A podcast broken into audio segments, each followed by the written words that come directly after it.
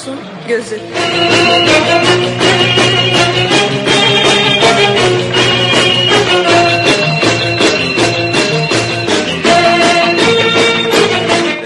Kültür, sanat, şiir, felsefe,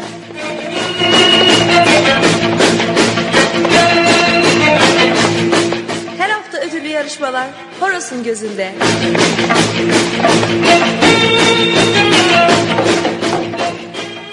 Horos'un gözü.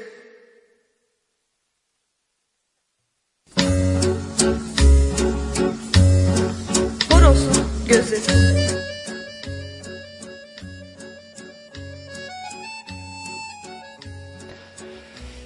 Bir başka Horus'un gözünde buluştuk yine sevgili sanatseverler.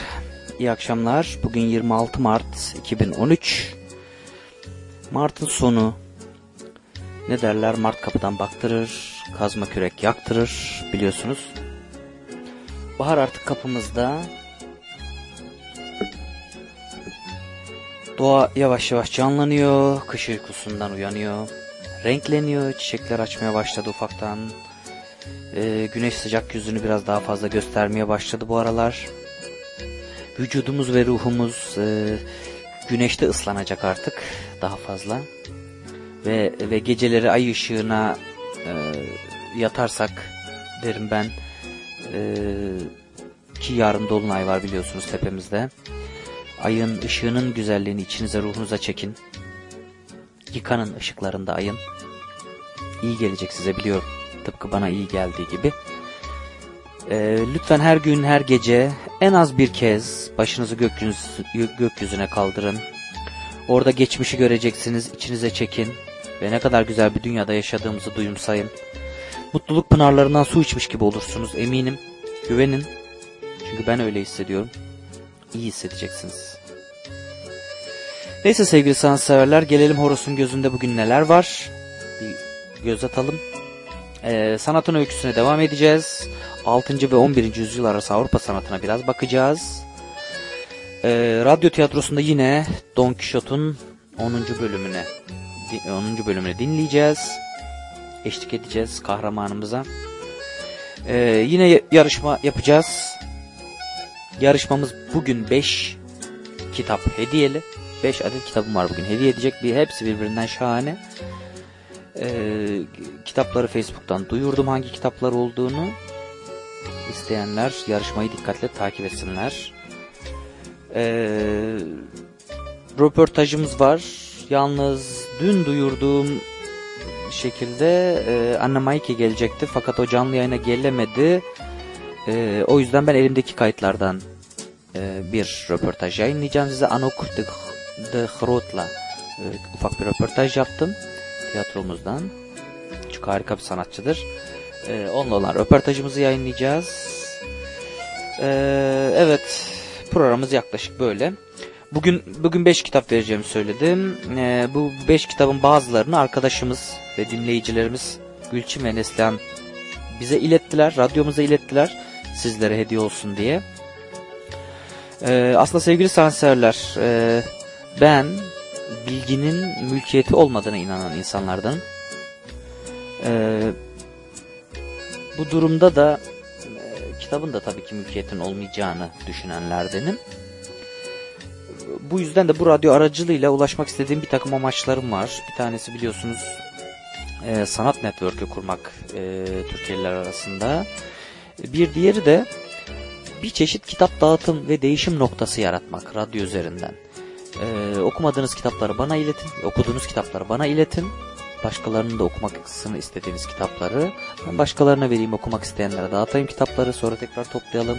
Bir böyle e, dolaşıma sokalım bütün kitapları ve bilgileri. Kütüphanelerde kalmasın durmasın öyle e, atıl durumda.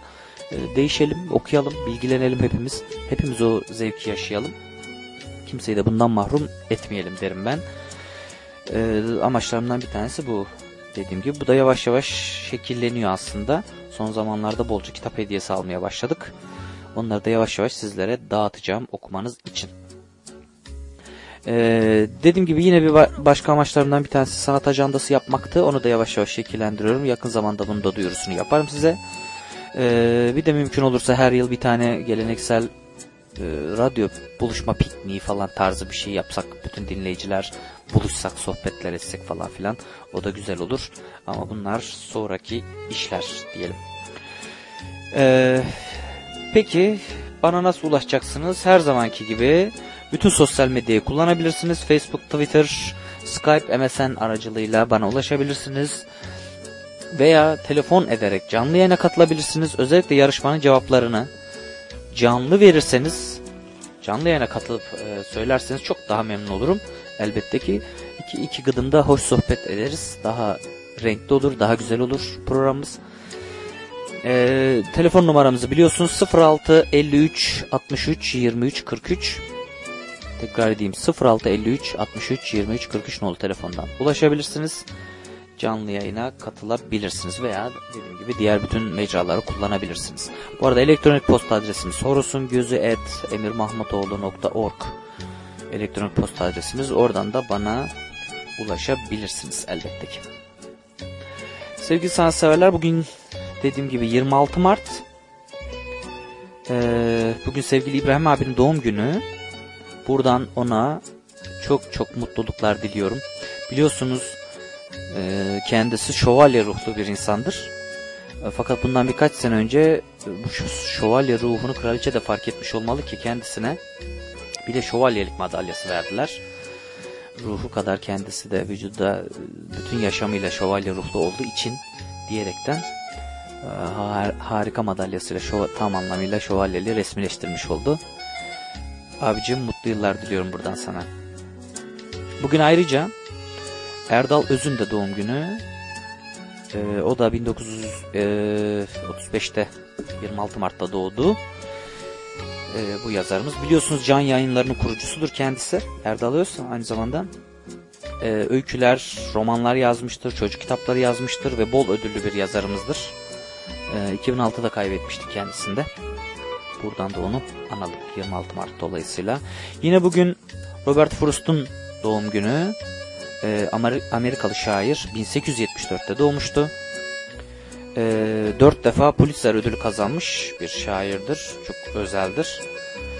Ee, özlü söz söyleme ve yazma konusunda çok atıf yapılan bir insandır kendisi. Hatta bir tane sözünü hemen size iletivereyim e, dünyanın yarısı söyleyecek bir şey olan ama söylemeyen, diğer yarısı da söyleyecek bir şey olmayan ama durmadan konuşan insanlardan oluşur der.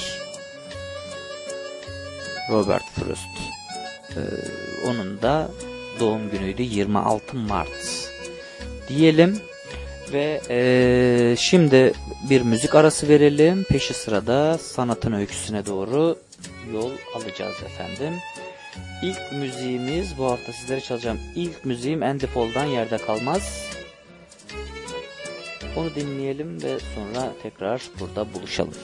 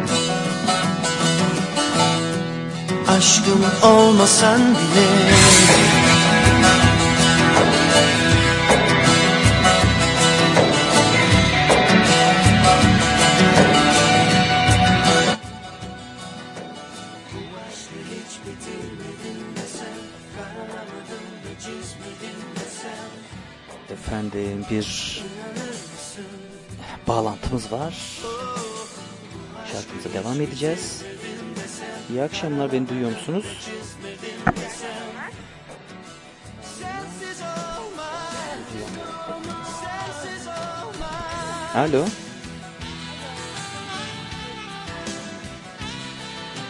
Alo. Sesim geliyor mu?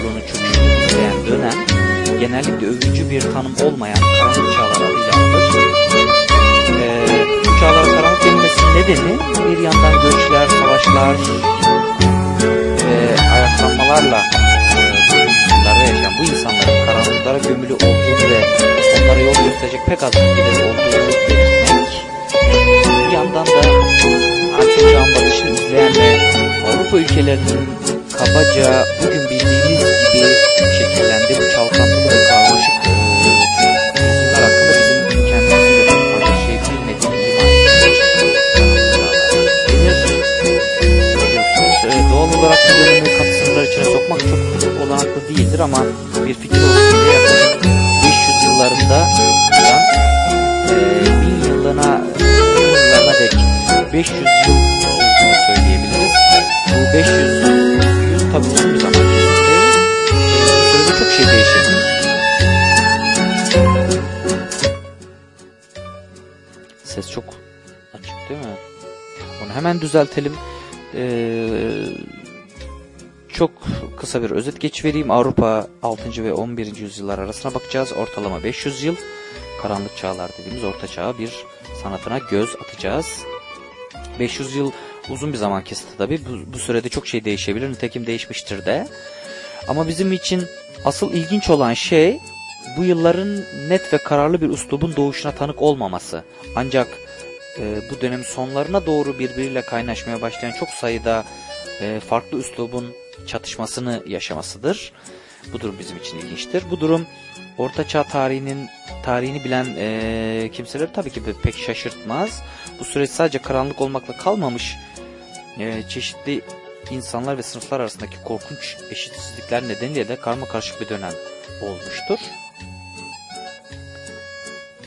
E, bu 500 yılda özellikle manastırlarda e, kültür ve sanatı seven erkekler ve kadınlar yaşamış ve bu kimseler antik dünyanın e, kitaplıklarda ve hazine dairelerinde saklanarak kurtarılmış yapıtlarına büyük hayranlık duymuşlardır. E, kimi zaman bu rahipler ve din adamları bilgili ve eğitimli oldukları için e, yüksek mevkilere gelir, e, büyüklerin sarayında etkili olurlar ve hayran oldukları sanatı yeniden canlandırmaya çalışırlardı. Ne var ki çoğunlukla onların bu çabaları, e, yeni savaşlar ve sanat hakkında e, düşünceleri gerçekten de çok farklı olan kuzeyden gelen e, silahlı işgalciler tarafından sıfıra indirilirdi. Avrupa'yı akınlar ve yağmalarla silip süpüren e, işte çeşitli Cermen kabileleri, Gotlar, Vandallar, ne bileyim Saksonlar, Danimarkalılar, Vikingler, e, işte bu gibi edebiyat ve sanat alanındaki e, Yunan ve Roma eserlerine değer verenler tarafından tabii ki de barbar sayılıyordu. E, bir anlamda bunlar bir anlamıyla gerçekten de barbardılar ama bu onların güzellik e, duygusundan yoksun oldukları, kendilerine özgü bir sanatları bulunmadığı anlamına tabii ki de gelmez. E, maden ve e, tahta işlemeciliğinde, oymacılığında da oldukça da güzel eserler vermişlerdir. E, bunlarla ilgili sitemizin ana sayfasından eğer bir nolu resmi açarsanız arada unutmuşum yine ben e, söylemeyi. Bugünkü bu sanatın öyküsündeki görseller emirmahmutoğlu.org adresinde. E, ve bu oradan da burada anlatacağım şeyleri daha iyi anlamanız için dediğim gibi e, koydum oraya. Tek tek numaralarını da söyleyeceğim konular ilerledikçe. Bir nolu eser e, bir ejderbaşı. Milattan sonra 820 dolaylarında Norveç'te bulunmuş. Ağaç oymadır e, yüksekliği 51 santimlik bir e, Oslo'daki bir e, şeydedir, müzede sergilenmektedir. Buradan da göreceğimiz gibi kendilerine özgü bir sanat anlayışı var. E, ejderhaların ya da kuşların akıl almaz bir şekilde iç içe geçmiş bükülü vücutlarını içeren karmaşık örgülerden hoşlanıyorlardı Kuzeyliler. E, bu örneklerin 7. yüzyılda ilk kez nerede yapıldıklarını ya da ne anlama geldiklerini tam olarak bilmiyoruz aslında ama bu Cermen kabilelerin sanat hakkındaki düşüncelerinin dünyanın e, başka yerlerindeki ilkel kabilelerin düşünceleriyle aynı olması da mümkündü. E, bunların da aslında bu gibi imgeleri büyü yapma ve kötü cinleri def etme aracı olarak kullandıklarına e, inanmamız için tabii ki de sebeplerimiz var. E, Viking kızaklarında ve gemilerinde bulunan oyma ejderha figürleri bu sanatın niteliği hakkında yeterli bilgi veriyor aslında. Dediğim gibi bir nolu resimden de bu e, oyma eseri görebilirsiniz. Kayığın geminin ucuna tutturmuş eseri. E, bu korkutucu ejder başlarını sabit bir süslemeden öte bir şey olduğunu da kolayca düşünebiliriz. Çünkü e, Norveçli Vikinglerin bir yasası olduğunu ve bu yasaya göre de bir geminin kaptanının e, limana girmeden önce yerel cinleri ürkütmemesi için bu figürleri ortalıktan kaldırması gerektiğine dair bir yasa var Vikinglerde. E, bunu bildiğimiz için de doğal olarak e, sanat dışı başka bir anlamla da bu eserlerin yapıldığını kolaylıkla anlayabiliriz. E, Kelt İrlanda'sında ve Sakson İngiltere'sinde bulunan Hristiyan rahipleri ve misyonerler de bu kuzeyli sanatçıların, zanaatçıların diyelim kültürünü e, Hristiyan sanatında uygulamaya çalışmışlardır elbette. Bununla ilgili de pek çok örnek vardır. E, eğer İrlanda'yı gezenler varsa ya da biraz daha kuzeye çıktıkça İngiltere'de e, bir takım kuleler e, ve şeylerin e, kilise kulelerinin diyeyim ahşaptan yapılma olduğunu ve daha bir böyle Viking sanatına yakın bir işlemeyle e, sanatçılıkla yapıldığını da çok kolaylıkla görebilirsiniz.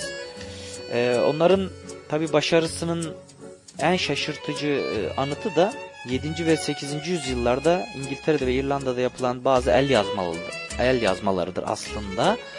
Eğer iki nolu resme bakarsanız e, milattan sonra 700'den hemen sonra North e, Kuzey Umbria'da yapılmış ünlü e, Lindisfarne İncil'inden bir sayfadır bu iki nolu eser.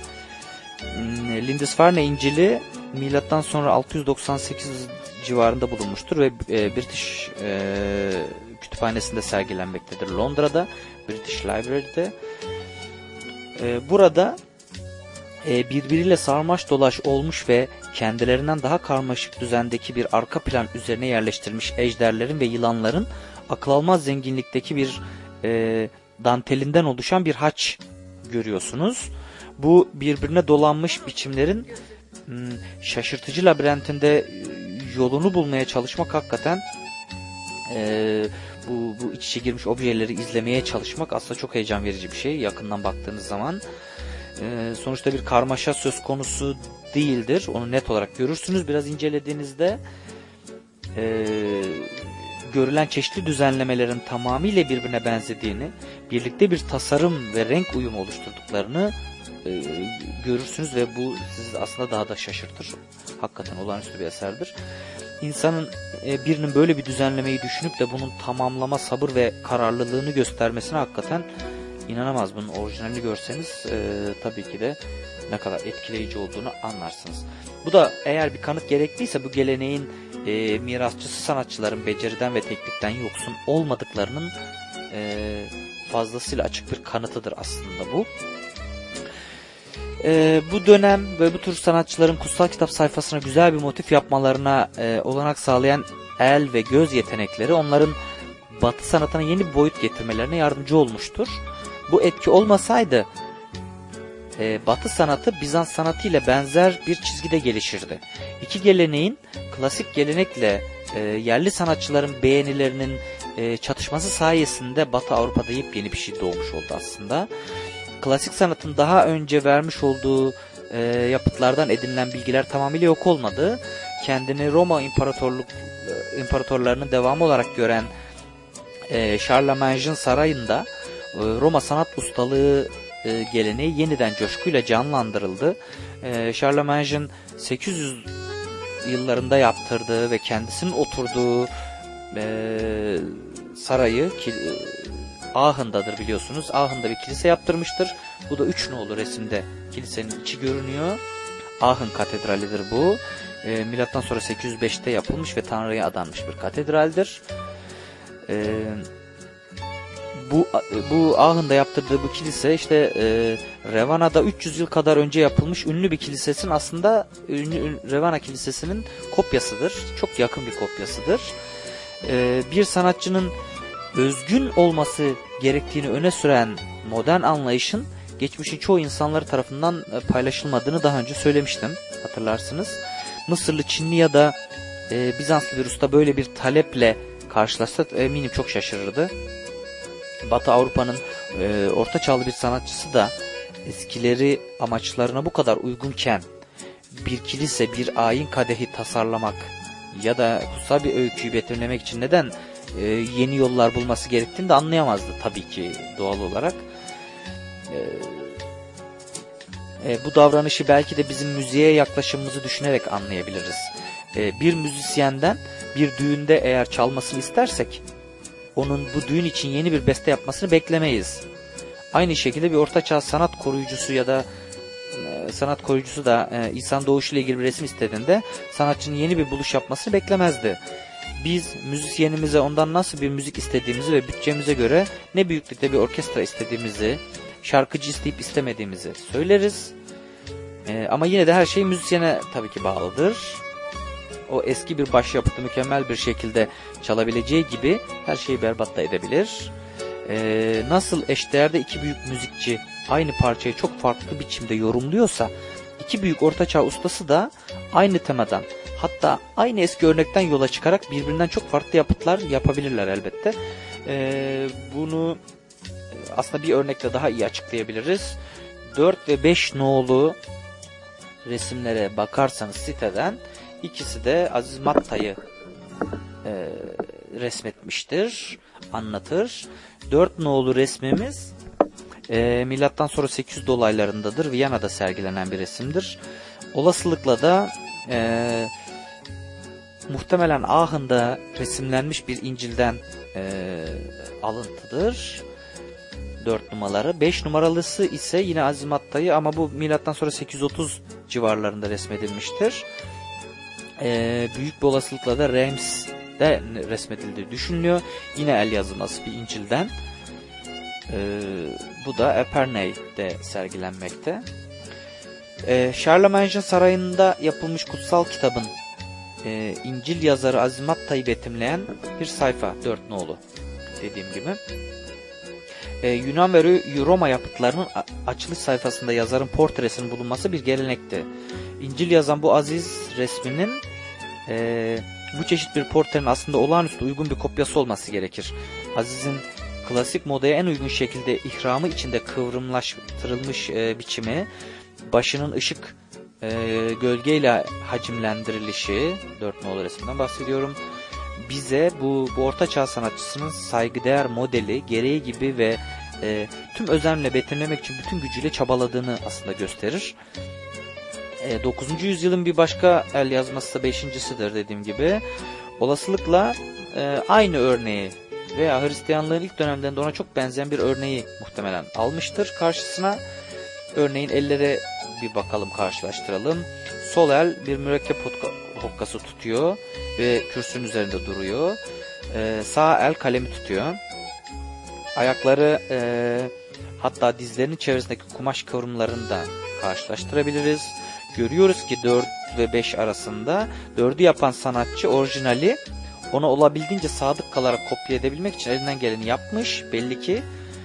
Ee, ama 5'teki resim 5'teki e, sanatçı ise başka bir yoruma biraz yönelmiş. Olasılıkla da İncil yazarını sessiz çalışma odasında oturmuş huzur içindeki bir bilgi olarak göstermek istememiş belli ki. Ona göre Azimat Tanrı'nın buyruğunu kaleme alan e, esin sahibi biriydi. Muhtemelen sanatçının resmetmek istediği şey aslında insanlık tarihinde çok önemli ve çok heyecan heyecan verici bir olaydı ve bu e, o bu ya, yazı yazan fi, insan figürüne kendi hayranlığından ve heyecanından bir şeyler katmaya katmayı başarmıştı. Onu Azize ardına kadar açık dışarı fırlamış gözler, kocaman ellerle çizdirten şey acemiliği ve yeteneksizliği değildir. O Azize yoğun bir konsantrasyon ifadesi vermek istemiştir. O yüzden bunu böyle çizmiştir. Ki kumaştaki ve arka plandaki fırça vuruşları da resme aşırı bir heyecan halinde yapılmış havası verir farkındaysanız. Ve bu izlenim sanıyorum bir bakıma e, sanatçının rulo gibi dönen çizgiler ve zikzaklı kıvrımlar çizmek için e, her fırsatı değerlendirişinde duyduğu bir e, hazdan muhtemelen ileri gelmiştir. O dönemde çünkü bu yaygındı. E, bu tür resimlerde ne eski doğu sanatının ne de e, klasik sanatın bilmediği şeyin yeni bir ortaçağ üslubunun ortaya çıkışına tanık oluyoruz aslında. Mısırlılar çoğunlukla e, var olduğunu bildikleri şeyi, Yunanlar ise gördükleri şeyi çizmişlerdi. Orta çağlı sanatçı ise aynı zamanda hissettiği şeyi de yapıtında anlatmayı öğrenmeye başlamıştı. Bu iki resimde bunun en güzel kanıtlarındandır. Bu amaç dikkate alınmadığı zaman Orta Çağ sanatının herhangi bir yapıtının e, hakkını hiçbir zaman aslında tam olarak veremeyiz bu farkı bilmezsek. Çünkü bu bu sanatçılar doğaya inandırıcı bir ölçüde benzeyen veya güzel şeyler yapmak için ortaya çıkmamışlardı. Aynı inançta olan kardeşlerine kutsal öykü ve e, onun mesajlarını iletmeye çalışıyorlardı. Ve bu ve bu konuda olasılıkla kendilerinden daha önce ve sonra gelen e, sanatçıların da çoğundan daha başarılıydılar. E, Altınoğlu resme bir bakarsanız eğer e, 100 yıldan daha fazla bir süre sonra binli yıllarda e, Almanya'da resimlenmiştir ya da süslenmiş de diyebiliriz. Bir İncil'den alınmıştır bu. İsa havarilerin e, ayaklarını yıkıyor E, üç, üçüncü Otto İncil'idir bu. Münih'te sergilenir. E, bu resim Yahya İncil'de anlatılan bir olayı son akşam yemeğinden sonra İsa'nın havarilerin ayaklarını yıkayışını anlatır. E, Aziz Petrus şöyle dedi ona. Asla ayaklarımı yıkamayacaksın sen benim. İsa onu yanıtladı. Eğer seni yıkamazsam benimle hiçbir ortak yanın olmayacak. Simon Petrus şöyle dedi. Rabbim öyleyse yalnız ayaklarımı değil ellerimi ve başımı da yıka. Bu karşılıklı konuşma bile sanatçı için neyin önemli olduğunu gösteriyor. Sanatçı olayın geçtiği odayı betimlemek için e, bir neden görmüyor. Çünkü bu dikkati sadece olayın içsel e, anlamından başka yerlere kaydırır diye düşünüyor. Ona göre en iyisi başlıca figürleri düz, parlayan altın zemine yerleştirerek konuşmacıların jestlerinin işte Aziz Petrus'un yalvarışı resimde de görebilirsiniz bunları. İsa'nın sükunetle e, eğilen tavrı işte yüce bir yazıt gibi ortaya e, çıkmasını sağlamak istemiş sanatçımız burada. E, sağda havarilerden birinin sandal havarilerden biri sandallarını çıkarıyor. Bir başkası bir leğen getiriyor. Ötekilerse Aziz Petrus'un arkasına yığılmışlar. Bütün gözler sahnenin ortasına çevrilmiş. Öyle çizilmiş. Ve böylece bizde bize de burada son derece anlamlı bir şeyler olduğu duygusu veriliyor. Ya eğer leğen düzgün bir biçimde yuvarlanmamışsa e, eğer ressam Aziz Petrus'un ayağını suya görünür bir şekilde sokabilmek için onun dizini biraz öne alıp ayağını burkmak zorunda kalmışsa bunun ne önemi var değil mi? Onun ilgilendiği şey tanrısal alçak gönüllülük mesajı ve o da bunu iletmiş fazlasıyla. E, ruhsal yapının sanatta gösterilmesi Yunanistan'da bulundu tabii ki ama Orta çağlı sanatçı bunu nedenle farklı yorumlarsa yorumlasın bu miras olmasaydı eğer kilise kendi amaçları için hiçbir zaman resim kullanmayacaktı. Ee, yazılar hatırlıyorsunuz yazılar okuma yazma bilenler için ne ise resimler de okuma yazma bilmeyenler için aynı şeydir demiştir. Ee, Papa Gregorius Magnus bu, bu öğretiyi tam da burada e, kısaca anımsamamız gerekir. E, o, o anlamda da bu önemli. E, bu dönemdeki tüm sanatın dinin hizmetinde olduğunu düşünmemiz e, aslında gerekmiyor.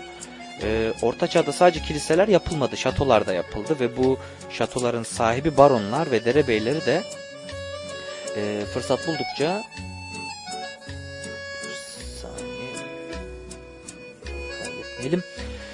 E, bu derebeyleri ve baronlar e, tabii ki de şato yaparken sanatçıları çalıştırdılar erken orta çağ sanatından söz ederken bu çalışmaları genelde unutma eğilimindeyiz. E, aslında bunun nedeni de çok basittir. Kiliseler korunmuştur.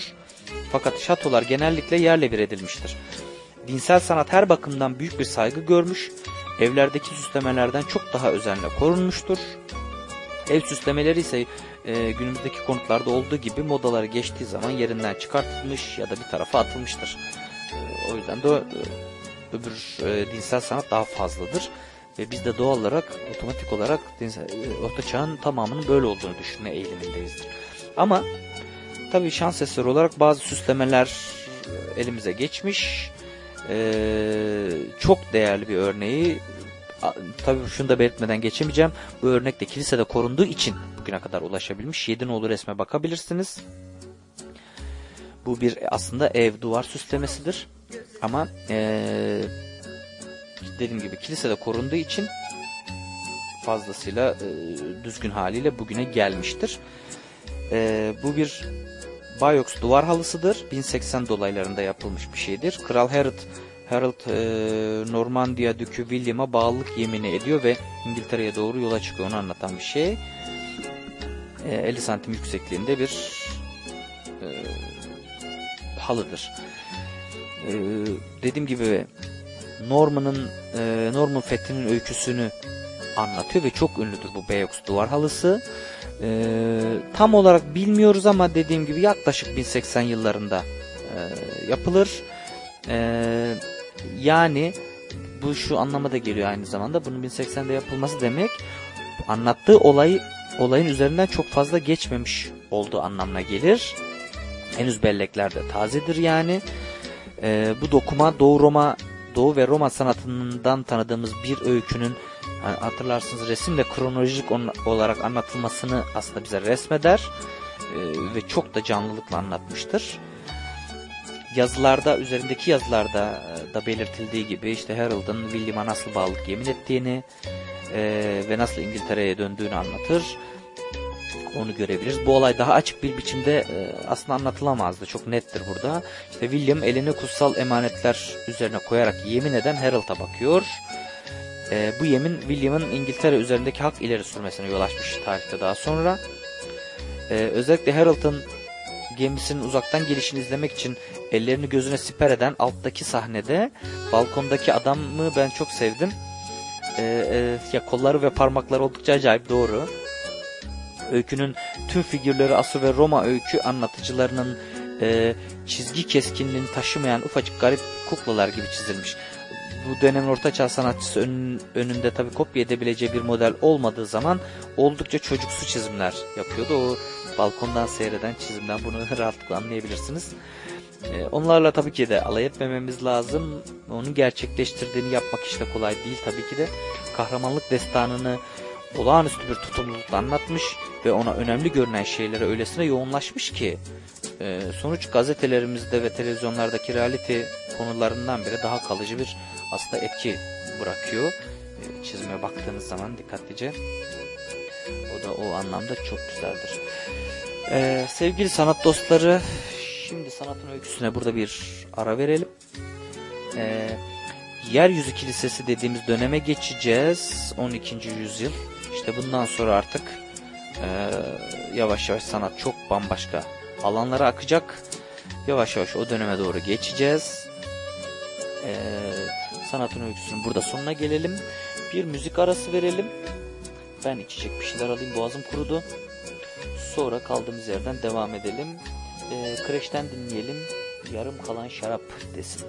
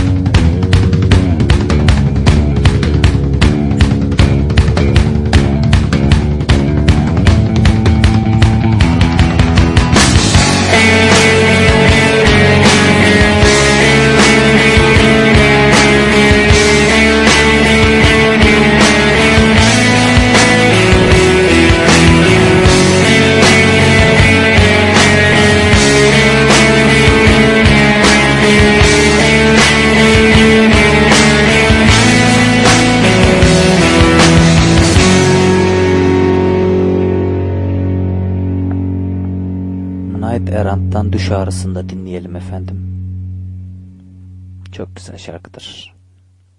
Birazdan sizinleyim.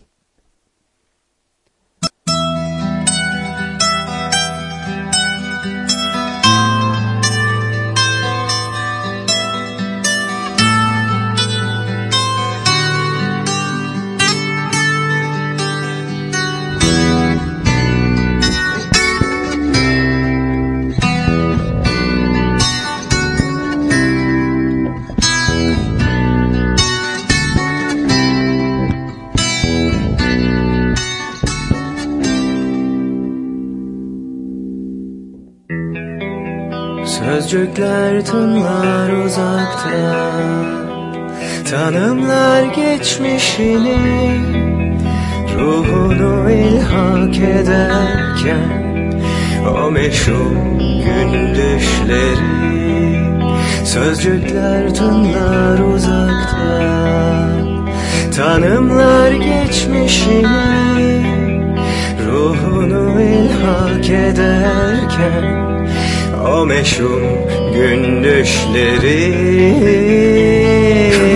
Canını sömüren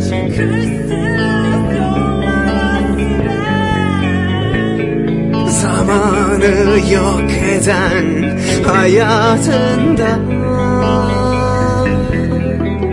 Suretin geçer uzakta Dışarısı avucunda Faili meçhul anıların içinde ben sen miyim? Varlığına eş kılan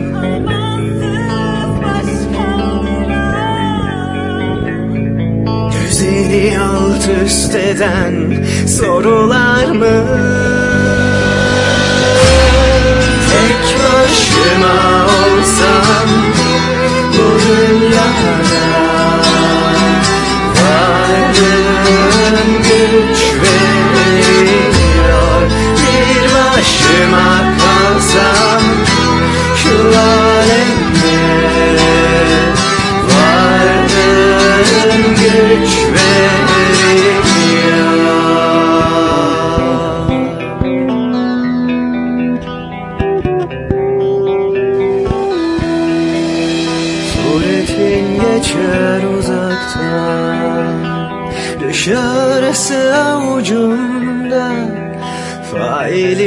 Meçhul anıların içinde ben sen miyim? Varlığım varlığına eş kılan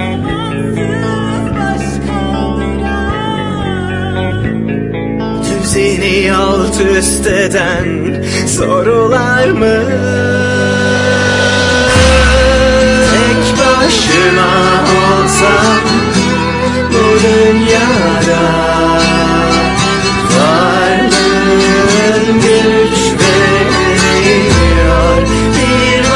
başıma kalsam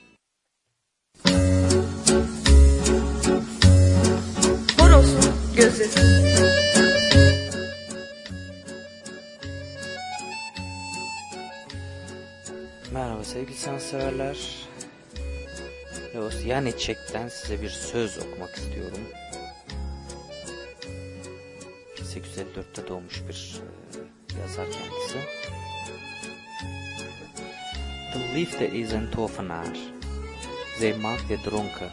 Zij pakt je in. Zij laat je je puurste vorm krijgen. Zij laat de lucht zoet geuren. Maakt warmte van kou. Zij maakt alles om zich heen mooi. Demiş.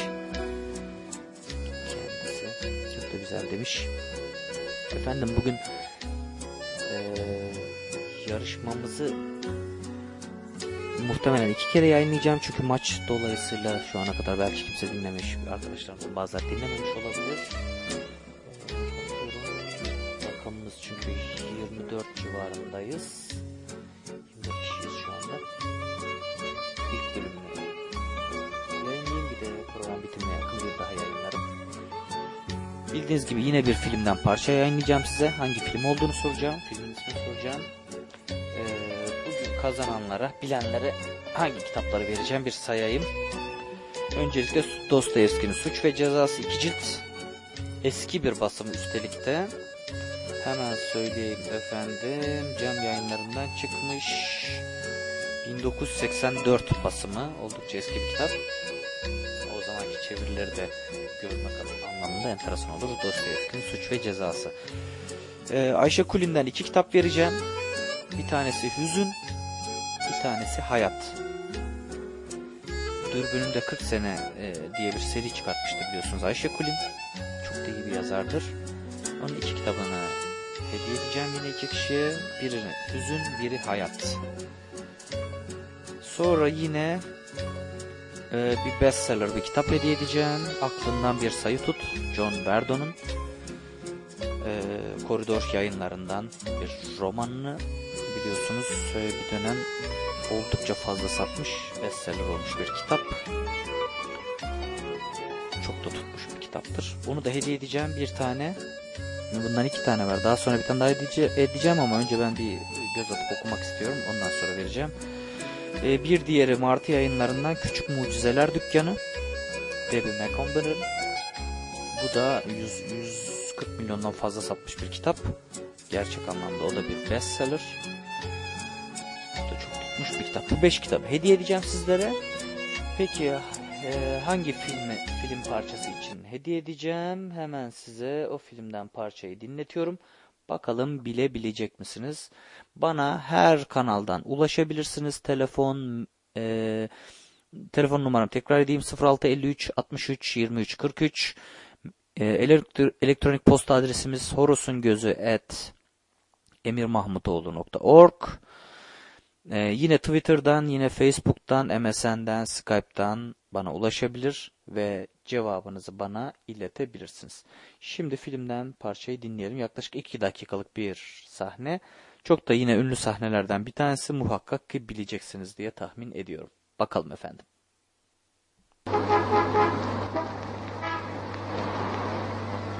Köre bir sadaka, köre sadaka. Cafer, Sen misin yakışıklı?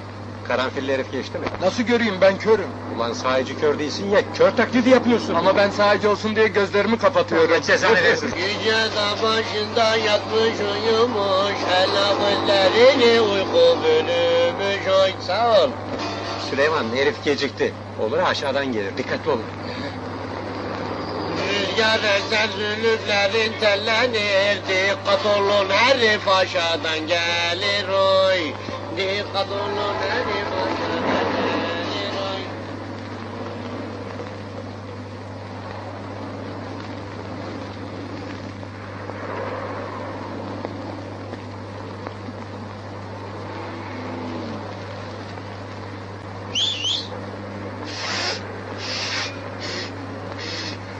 Islık! Islık! Herif geliyor! Aşağıya bakmayın salak salak Yukarıdan geldi bizim dangala koy Yukarıdan geldi bizim dangala koy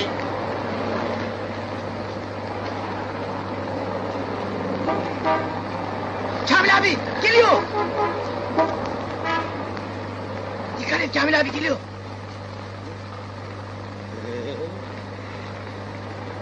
Allah rızası için bir sadaka. Allah rızası için. Hadi, hadi, hadi. Ver ver ver.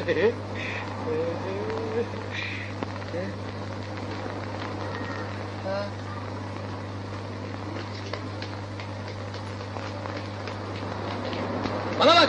Alay mı ediyorsun sen? Kaç para olan bu? Bir lira. E, yüz bin lirayı bin lira bin lira mı vereceksin be? Ey yüz biri be. Bana bak numara istemez çık paraları. Ya çocuklar.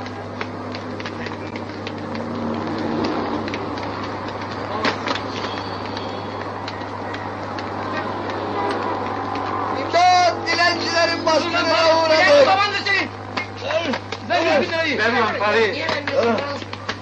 ver. Bırakın paraları? Bırakın. İmdat! İmdat!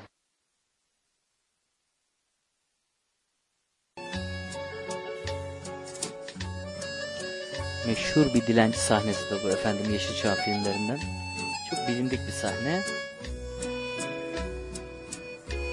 Bakalım hatırlayabilecek misiniz? Şimdi bir yine müzik arası verelim. Sonra arkasından yayınımıza devam edelim efendim. Ne çalacağım size? Kolpadan beni aşka inandır. Çalacağım.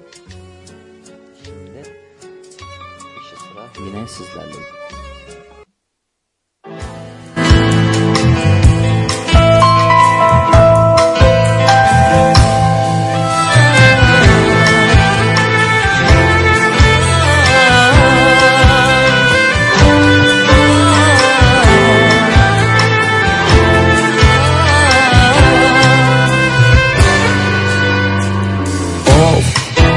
Yine of bir daha of az daha dayan. Son bir dilek alacağım var kayıp giden yıldızlardan. Of yine of bir daha kim duyar sesimi? Ya bu kader baştan yazılsın ya da hayatın kendisi. Nasıl silinir ben bilemedim yüzümden yaşam izleri. Şimdi bana öyle bir şeyler söyle ki durup dururken Tam hayattan vazgeçerken beni aşka inandır. Şimdi bana öyle bir şeyler söyle ki durup dururken Tam hayattan vazgeçerken beni aşka inandır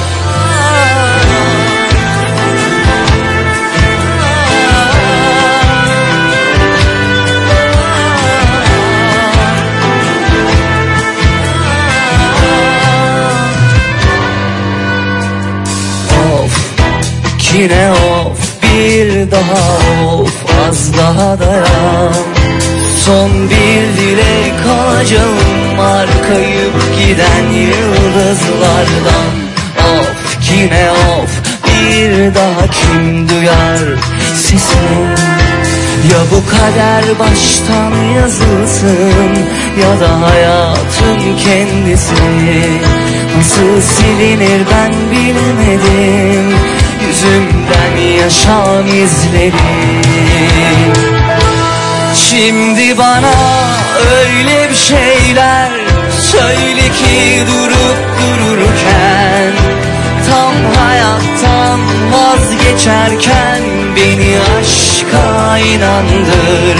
Şimdi bana öyle bir şeyler söyle ki durup dururken Tam hayattan vazgeçerken beni aşka inandır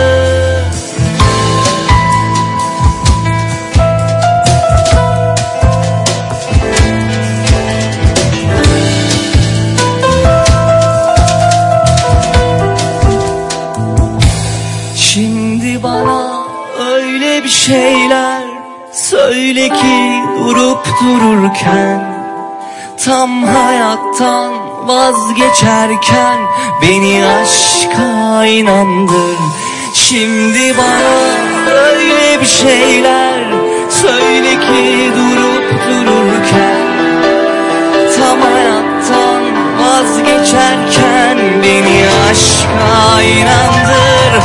Şimdi bana öyle bir şeyler dururken Tam hayattan vazgeçerken beni aşka inandır Beni aşka inandır Beni aşka inandır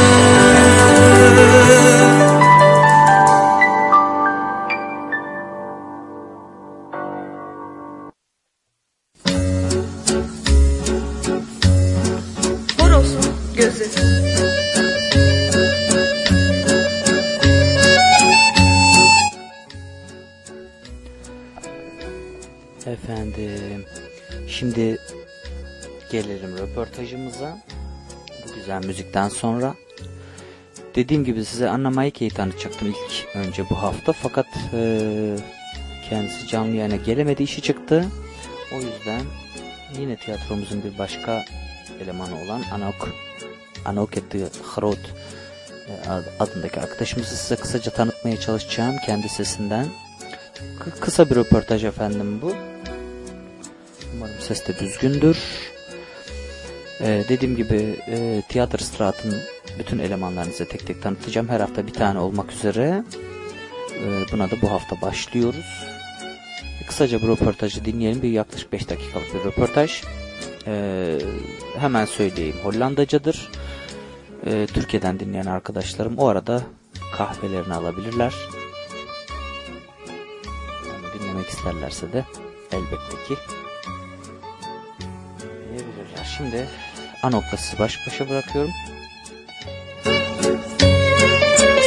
Hi Anouk, eh, wie ben je? Wie wil, eh, ik wil eh, met jou eh, van mijn luisteraars een beetje kennis een beetje uitleggen. Ja, Zeg maar. Eh, ik ben Anouke de Groot eh, en ik ben eh, theatermaker, regisseur. En ik werk ook in de Theaterstraat eh, in Amsterdam-Noord, Tuindorp Oostzaan. Eh, waar ik, eh, nou, misschien jullie wel al bekend, met twaalf theatermakers, waaronder Emir, eh waaronder jij. Ehm, samen eh, voorstellingen maken voor de buurt, dingen organiseren in de buurt. Eh, theaterlessen geven, workshops, voor, korte voorstellingen maken met bewoners uit de buurt. En ik maak, werk als freelance theatermaker. Oké.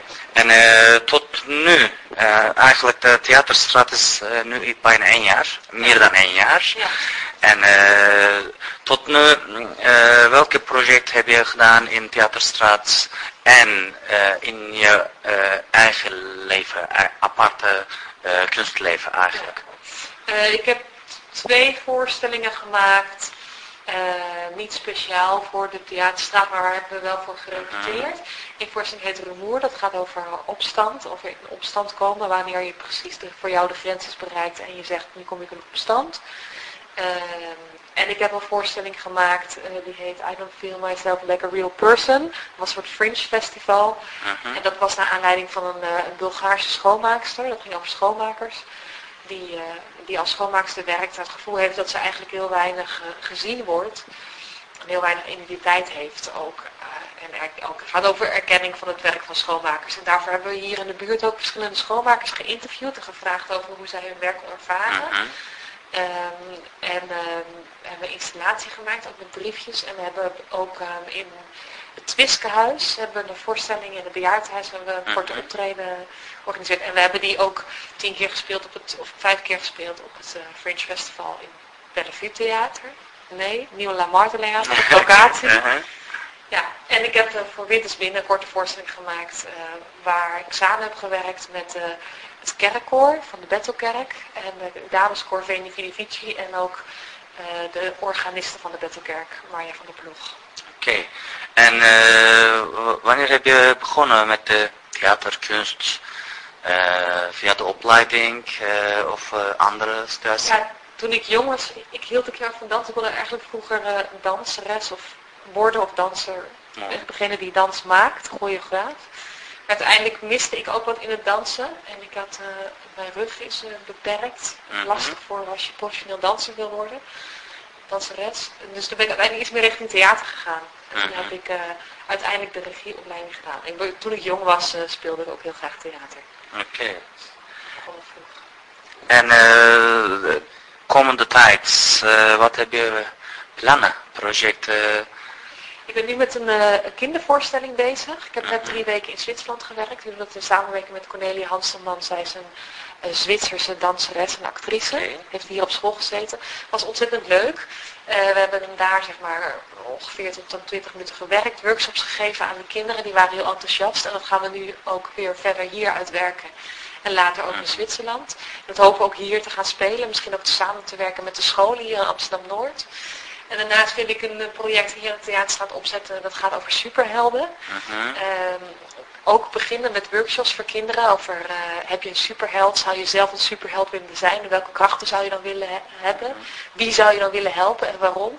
En daaromheen wil ik eigenlijk een, een jaar uit gaan breiden om, eh, om ook uiteindelijk een soort helpnetwerk op te zetten van mensen die hier in de buurt wonen. Vanuit de vraag wie zou je, voor wie zou je superheld willen zijn of wie zou je graag willen helpen. Om uiteindelijk een netwerk te creëren via internet waarop staat wat je zou kunnen doen, waar je goed in bent, waar je iemand mee kan helpen en wat je graag, waar je graag geholpen bij zou willen worden. Mooi. Zoiets is in- opgezet in een dorp ergens in het noorden van Nederland en dat werkt ontzettend goed. Mhm. Eh, nou, een oudere vrouw die kan niet goed aan haar tuin werken, dus iemand helpt haar bij de tuin, maar zij kan dan heel goed koken, dus zij gaat dan eh, of voor een vergadering eh, soep koken of, of voor een verjaardag kan ze taartjes bakken. En zo kan iedereen elkaar helpen. Dat lijkt me heel tof om het hier op te zetten. Ah, mooi. Eh, ik ben heel blij eh, met jou in Theaterstraat werken. En la- eh, we willen krijgen laatste woorden voor onze luisteraars, Turkse luisteraars eigenlijk. Ja, ja. Wil je iets zeggen, iets? Nou, ik denk, we zijn nu een jaar bezig met de theaterstraat. En het is het, eigenlijk even verbaasd over wat, hoeveel we al hebben kunnen doen in één jaar. We hebben natuurlijk ook op moeten zetten. Eh, en we, ja, we hopen dat dat blijft groeien. En eh, eh, we willen jullie, ik zou jullie heel graag willen uitnodigen om te komen kijken wat er hier allemaal gebeurt. Om mee te doen. Mhm, zeker. Want er zijn echt ontzettend leuke projecten. En eh, mochten jullie kinderen hebben, dan ik ga dus workshops geven. Waarschijnlijk in de komende, kinder, komende vakantie, meivakantie. Eh, misschien een combinatie van superheldenfilms bekijken en, eh, en maskers maken en, en spelen. Dus nou, ja, als jullie kinderen hebben, eh, kom je, stuur ze hierheen. Ja. Ja, kom een keer kijken, kom meedoen. Dat. We hebben veel te bieden, denk ik. Heel veel bedankt. Ja, en fijne avond. ja jullie ook. Dank u. Kor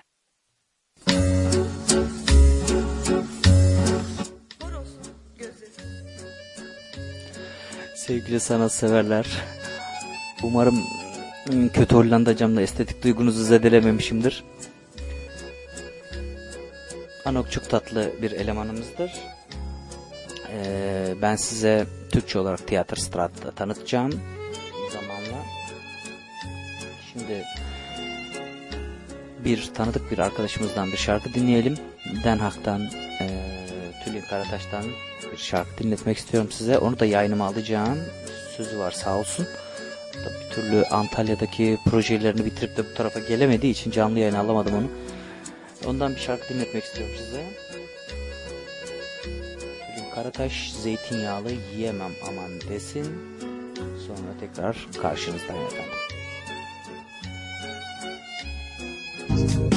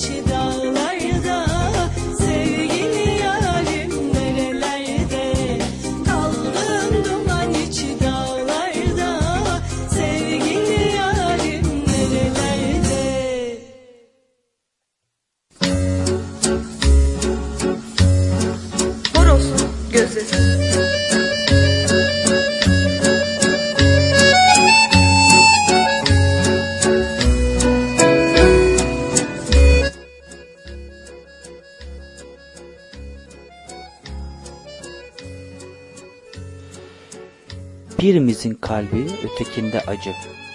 Şu farkla yaşıyoruz aynı kaderi. Sen yaralarını gösteriyorsun kimliğini sorduklarında. Ben kimliğimi gösteriyorum utancım sorulduğunda. Yine Şükrü Erbaş'tan bir kısa bir şiir dinledik efendim.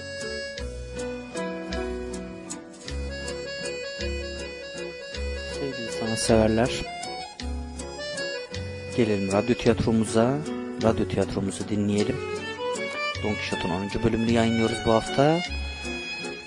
Ve sonra kaldığımız yerden devam edeceğiz efendim. Birazdan görüşmek üzere. Radyo tiyatrosu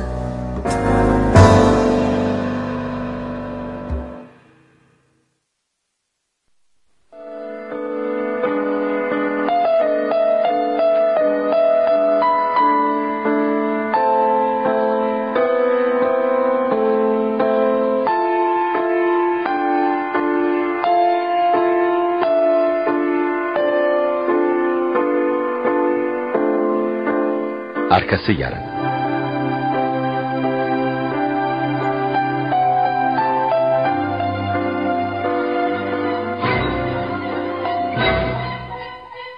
Don Quixote 10. Bölüm Yapım Yönetim Mehmet Köseoğlu Yazan Cervantes Uyarlama Tayfun Türkili Seslendirme Yönetmeni İskender Bağcılar Neslihan Gürgün. Kayıt Mahmut Acar. Montaj Halil Karabacak.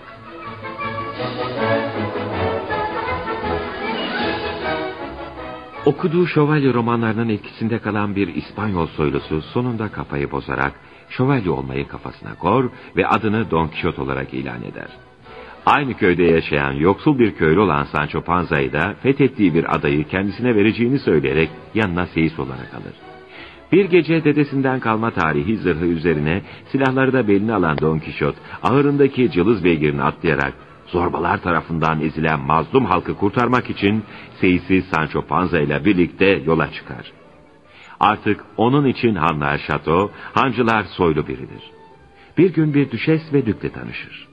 Dük ve düşes Don Kişot'la seyisi Sancho'nun deli olduğunu anlayarak onlarla eğlenmek ister. Ve bu yüzden Sancho'ya ada valiliği vermeyi teklif eder.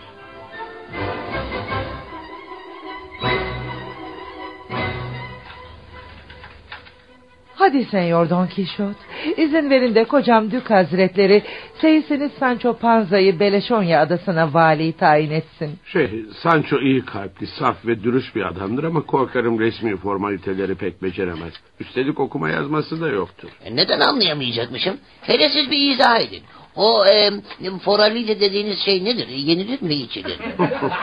Formalite değil oğlum, formalite dedim. Danışmanları gerekli bütün formaliteleri ona izah ederler. Ayrıca bir valinin ille de okuma yazma bilmesi gerekmiyor. Özel mektupçusu bütün yazışmaları yerine getirir. Hadi senyor, seyisinizi daha fazla üzmeyin. Gelin şu işe razı olun. Peki efendim, madem bu kadar ısrar ediyorsunuz, karar sizindir. Kalk, efendimizin önünde diz çök. Gösterdiği bu büyük lütuftan dolayı kendisine teşekkür et. Elbette. Saygıdeğer Dük Hazretleri, verdiğiniz adayı öyle adaletli bir şekilde yöneteceğim ki... ...gösterdiğiniz bu lütuftan dolayı pişman olmayacaksınız. Ömrüm boyunca size minnettar kalacağım. Size gelince soylu şövalye, değerli tecrübeleriniz ve engin bilginizden istifade edebilmemiz için sizden rica ediyoruz topraklarımızda biraz daha kalınız. Aha evet evet rica ediyoruz. Lütfen bizi bu zevkten mahrum bırakmayın. Size hizmet etmek benim için şereftir. Güzel prensesim ve soylu düküm. Ancak gezgici bir şövalyenin eğer yapacak şerefli bir hizmeti yoksa... ...aynı yerde fazla kalması törelere aykırıdır. Bana sık sık güzel prensesim demekle eşsiz güzelliği dillere destan Tobosolu Dulciana'yı üzmüş olmuyor musunuz? Eh, Bu ince düşünceniz beni fazlasıyla duygulandırdı iyi kalpli senyora. Ee, size güzel demekle ona haksızlık yaptığımı sanmıyorum. Ayrıca sadece fiziki güzellik kadına üstünlük kazandırmaz. Ancak ahlak ve huy güzelliğiyle beraber olursa bir kıymet ifade eder. Eğer şu güzelliğinizin yanında yılan gibi bir diliniz olsaydı... ...Dük Hazretleri sizinle hayatını birleştirmeyi göze almazdı sanırım. Ee, benim sevgilime gelince... ...o başka bir güzeli kıskanmayacak kadar faziletli ve soylu biridir. Saygıdeğer şövalye. Siz sadece şövalye değil bilge bir kişisiniz de. Tebrik ediyorum sizi. Güzel senyora, bu sözünüzü âli cenap bir iltifat olarak kabul ediyorum. Şunu hemen belirteyim ki ben sandığınız gibi bilge biri değilim. Ancak size çok önemli bir sır vereyim ki uzun zaman şark kültürüne ait eserler okudum. Onun tesiriyle böyle konuşmuş olabilirim. Bana göre İspanya'ya doğru düşünmeyi onlar öğretti. Aman aman bu söylediklerinizi kralımız duymasın. Vallahi benim efendim kral mıral dinlemez. Hatta büyücü Terestos'tan bile korkmaz. Sancho kaç kere söyledim Terestos falan değil Freston. Ne önemi var senyor? Olmaz mı? E, Siz anlıyorsunuz ya. Evet benim efendim kraldan korksaydı kürek mahkumlarını serbest bırakır mıydı? Muhafızlara bir meydan okuyuşu vardı ki görmeliydiniz. Savaşa tutuştuğu aslanlar da krala aitti değil mi? Ya bakın her şeyi biliyorsunuz işte söylemeye ne hacet. Sayın Şövalye sizce seyisiniz Sancho hediye ettiğim şu adayı idare edebilecek mi acaba? Onun iyi niyetinden, dürüstlüğünden şüphem yok. Rüşvet almayacağından, adam kayırmayacağından eminim. Bütün korkum okuma yazmasının olmaması. İdarecilik sanatında nelere dikkat etmesi lazım geldiğini maddeler halinde yazıp eline vermeyi düşünüyorum. Ah, her neyse vakit geç oldu yatalım artık. Yarın bu konuyu tekrar görüşürüz.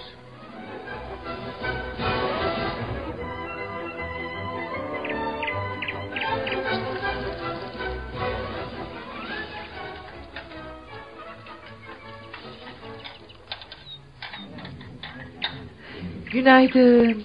Geceniz nasıl geçti Aslanlı Şövalye? Doğrusunu söylemem gerekirse pek iyi geçtiğini söyleyemem güzel prenses. Neden senyor?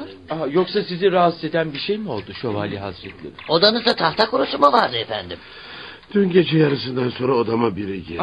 Sahi mi senyor? Kim girdi odanıza? Benim ebedi ve ezeli düşmanım büyücü Freston. Aa, aman Ne? tanrım. Sahi mi? Rüya görmüş olmayasınız söyle efendim. Hayır, uyanıktım Sancho. Preston şeytan kılığında balkondan içeri girdi ve bana güzeller güzeli Dulcinea'mla ilgili beni sevindirecek önemli şeyler söyledi.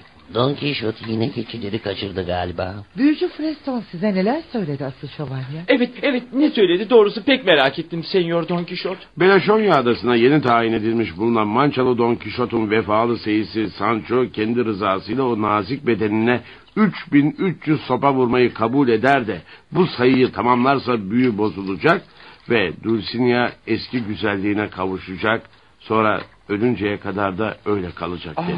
Sahi mi? Ne kadar ilginç bir öneri bu. Aman Allah'ım bu büyücü olacak Terestos mudur nedir sayı saymayı bilmiyor ya da hiç dayak yememiş. Sevgili Sancho dost dediğin zor günde belli olur. Bana olan bağlılığını göstermenin tam zamanı. Elbette senyor. Ben vali de olsam siz benim efendimsiniz. Emredin ne yapmamı istiyorsunuz? Büyücü Freston'un şartını yerine getirmeni. Ne yani kendime üç bin bilmem kaç adet sopa vurmamı mı istiyorsunuz ben? Evet Sancho evet. Aman efendim e, ne olur aklınızı başınıza alın. İşin içine Dulcinea girince gerçekten çılgın bir adam olup çıkıyorsunuz. O kadar sopayı değil vurmakla saymakla bitiremem ben. İnanın daha elliyi bulmadan nalları dikerim. Lütfen Sancho ocağına düştüm. Gel şu işe razı ol. İyi ama neden üç bin küsür sopayı siz değil de ben yiyecekmişim? Dulcinea'ya aşık olan sizsiniz ben değilim ki. Sevgili Sancho bilmez misin ki büyücü Freston'un işine akıl sır ermez? Daha iyi ya işte. Akılsız ermeyen işlere beni bulaştırmazsanız çok daha iyi olur. Beni dinle aslanlı şövalyenin sadık uşağı. Eğer efendinin sevgilisi Dulcinea'yı büyüden kurtaracak, bu fedakarlığı göze almazsan şu valilik işini yeniden düşünmen gerekecek. Neden Dük Hazretleri? Efendisine ihanet eden bir seisten iyi bir vali olmaz da ondan. Dük Hazretleri doğru söylüyor Sancho. Vay benim talihsiz anacığım. Kıçına bir tokat bile vurmaya kıyamadığın Sancho oğlun büyülü bir karı yüzünden üç bin bilmem kaç tane sopa yiyecek. Meğer benim efendim ne katı yürekliymiş. Sevgili Sancho, bence efendine haksızlık ediyorsun. Büyücü Freston sopaları seni yemeni istemiş. Bu işte asil şövalye Don Quixote'un ne suçu var ki? Eğer Dulcinea'nın kurtuluşuna sebep olacak bu fedakarlığa razı olmazsan, bu haber en kısa zamanda Beleşonya'ya ulaşacak, ada halkı efendisine ihanet eden bir seyis bize valilik yapamaz deyip isyan edecektir. Hem efendine hem de ada halkına karşı küçük düşmek istemiyorsan, bu işe şerefinle razı olman gerekiyor. Güzel prensesim. Anlaşılan siz de üç bin bilmem kaç sopa yememi istiyorsunuz. Bana hiçbir soydunun gösteremeyeceği yakınlığı gösterdiniz. Bana koca bir adanın valiliğini bağışladınız. Ayrıca efendimi de çok severim. Çok haklısınız. Efendisine ihadet eden korkak bir seyisten vali olmaz. Sözün kısası hem sizi hem de efendimi memnun etmek için o teres büyücüsünün şart koştuğu sopaları yemeyi kabul ediyorum. Ah Sancho, vefalı sadık yiğit Sancho. Ömrüm boyunca bu iyiliğini unutmayacağım. Beni ne kadar sevindirdiğini tahmin edemezsin. Ah, aferin Sancho. Kutlarım seni. İşte tam bir vali gibi karar verdin. Evet, çok şerefli bir karar verdin Sancho. Sevgili dostlarım, artık Sancho'yu adasına yolcu etmenin zamanı geldi. Beleşonya halkı onu bahar yağmur gibi dört gözle bekliyor. Yarın sabah erkenden valimize yolcu edeceğiz.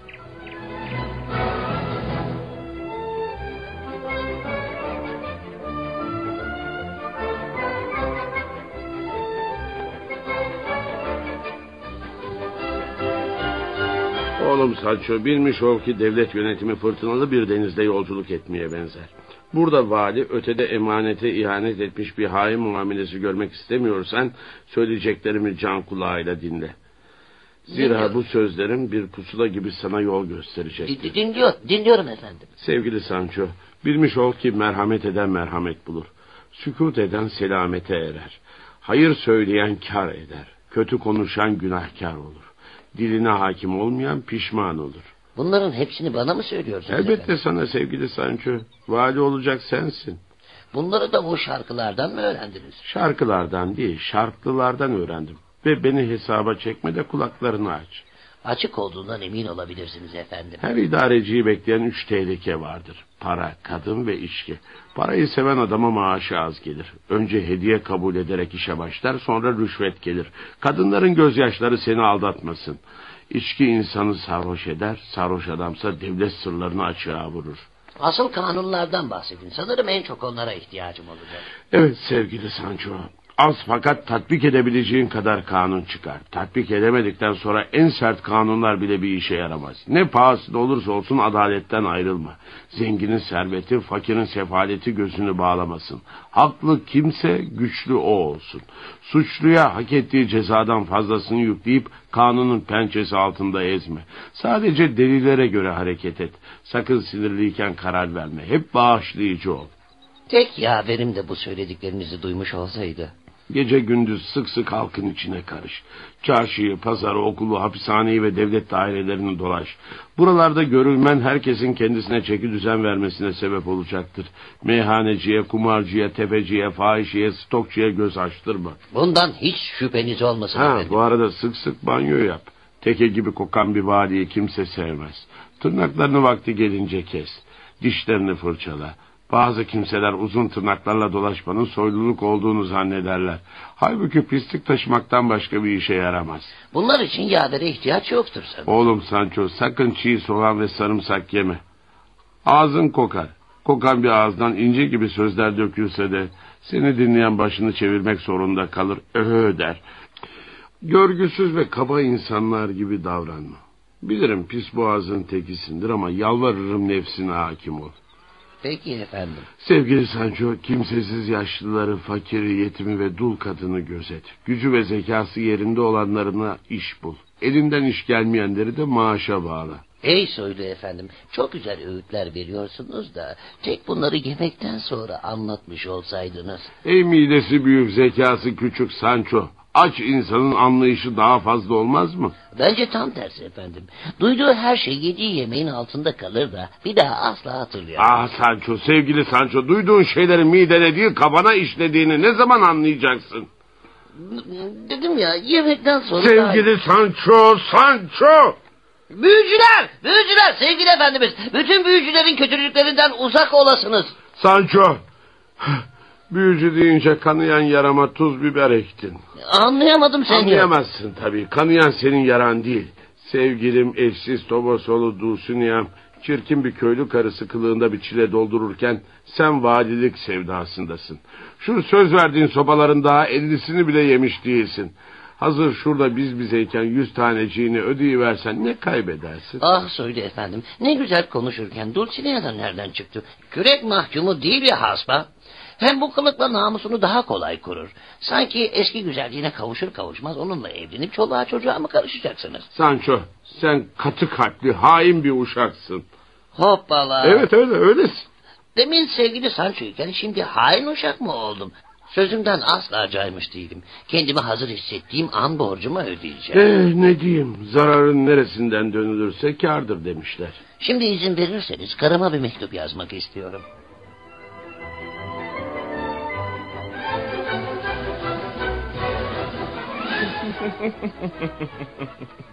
Hayatımda hiç bu kadar eğlendiğimi hatırlamıyorum düşüyorsun. Doğrusu oynadığınız oyundan dolayı sizi kutlarım Dük.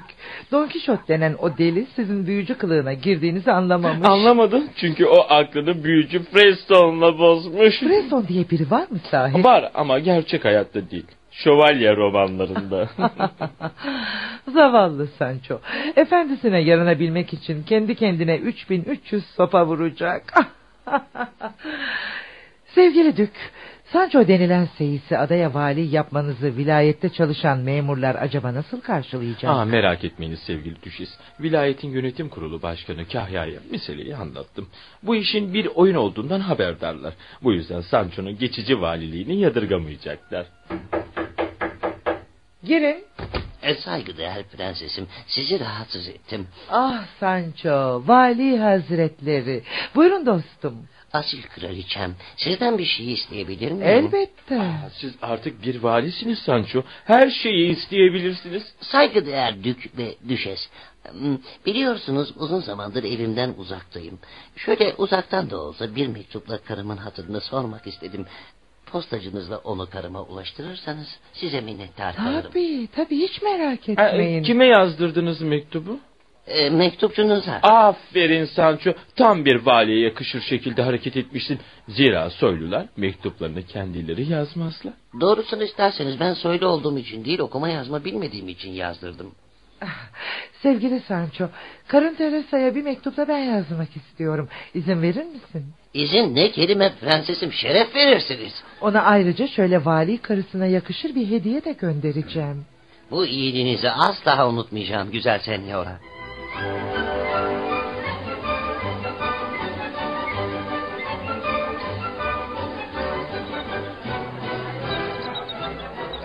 Ey burada bulunanlar! Herkes beni can kulağıyla dinlesin. Size önemli bir kararımı açıklayacağım. Şeref misafirimiz olan soylu şövalye Mançalı Don Kişot'un da onayını alarak Seyisiz Sancho Panza'yı Beleşonya adasına vali tayin etmiş bulunuyorum. Geleneklerimiz icabı yeni valimizi uğurlamadan önce kendisine valilik cübbesini giydirmek istiyorum. Sancho giy şu cübbeyi. Peki sayın düküm. Ben de size süslü bir kılıç veriyorum Sancho. Teşekkür ederim güzel prensesim. Sevgili Sancho, ben de sana değil valilik sırasında belki de ömrüm boyunca ihtiyaç duyacağın kıymetli bir hediye vermek istiyorum. Dün gece yazacağıma söz verdiğim Altın Öğütler Risalesi hazır. Hem ruhuna hem bedenine hem de yönetime çok faydası dokunacak kuralları bir bir sıraladım. Eğer bunlara göre hareket edersen sırtın yere gelmez. Al bu defteri ve ömrüm boyunca sakla. Sevgili efendim, şu altın öğütler risalesini kral hazinesiyle eşdeğer tutuyorum. E, ihtiyaç duydukça açıp mektupçuma okutacağım. Evet, merasim sona erdi. Çabuk sayın valinin atını getirin. Baş üstüne sayın düküm. Zahmet etmeseydiniz ben eşeğime binerdim. Ha saçmalamayın Sancho. Valiler eşeğe değil, soylu atlara binerler. Yalvarırım size haşmetli efendim. Beni boz eşeğimden ayırmayın. Hatırınız için üzerimde emanet duran şu valilik cübbesiyle kılıcı taşımaya katlanırım. Ama can yoldaşımdan ayrı düşmeye Ha, asla... üzülme Sancho lütfen. Kıymetli valimizin hatırına bir ata değişecek değiliz ya. At kalsın, eşeği getirin. Seni çok özleyeceğim Sancho. Ben de sizi çok özleyeceğim soylu şövalyem. Ama ne yapabilirim? Şu ada işini aklıma sokan sizsiniz.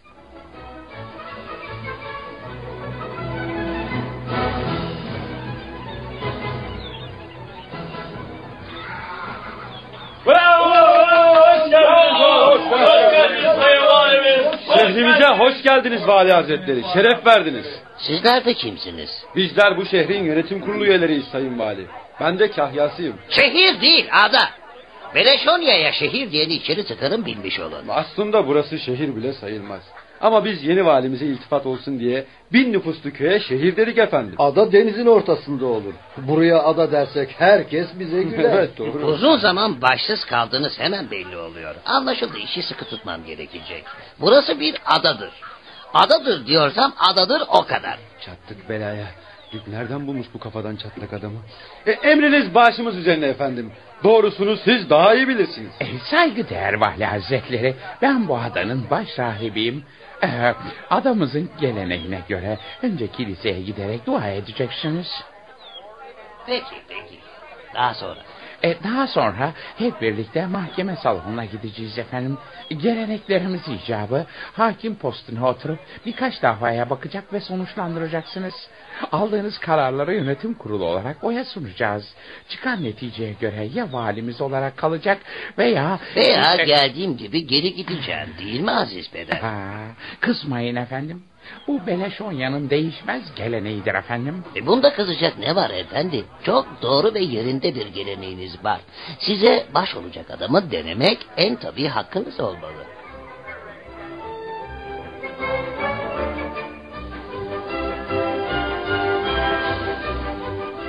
Don Kişot adlı oyunumuzun 10. bölümünü dinlediniz. 11. bölümde buluşmak üzere hoşçakalın.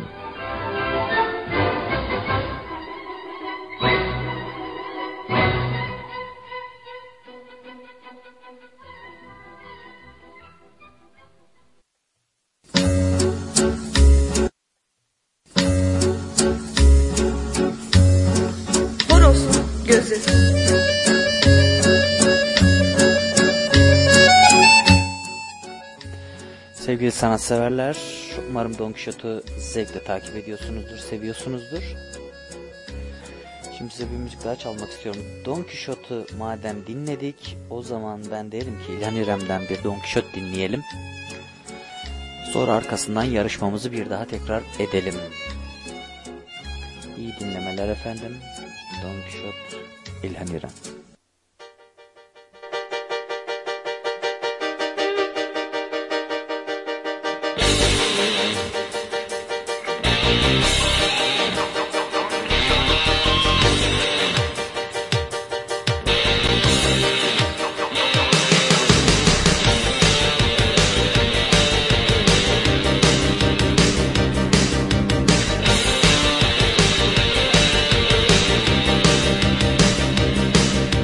Sesleriniz cılızlaştı dostlar Yankılanmıyor. Yollarımız gitgide uzaklaşıyor.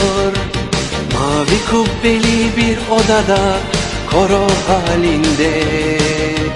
Bağırıp durmayın yeter daha çok ver diye. Veremem veremem veremem veremem. Bir kalbim kaldı. Veremem veremem veremem veremem onu aşk aldı. Veremem veremem veremem veremem adresim saklı. Veremem veremem gelmediğiniz orası kaldı. Yel değirmenlerine karşı Don Kişot muyum? Uçuyorum durmadan. Ben pilot muyum? Yel değirmenlerine karşı Don Kişot muyum? Dilimde hep aynı şarkı İdiot muyum?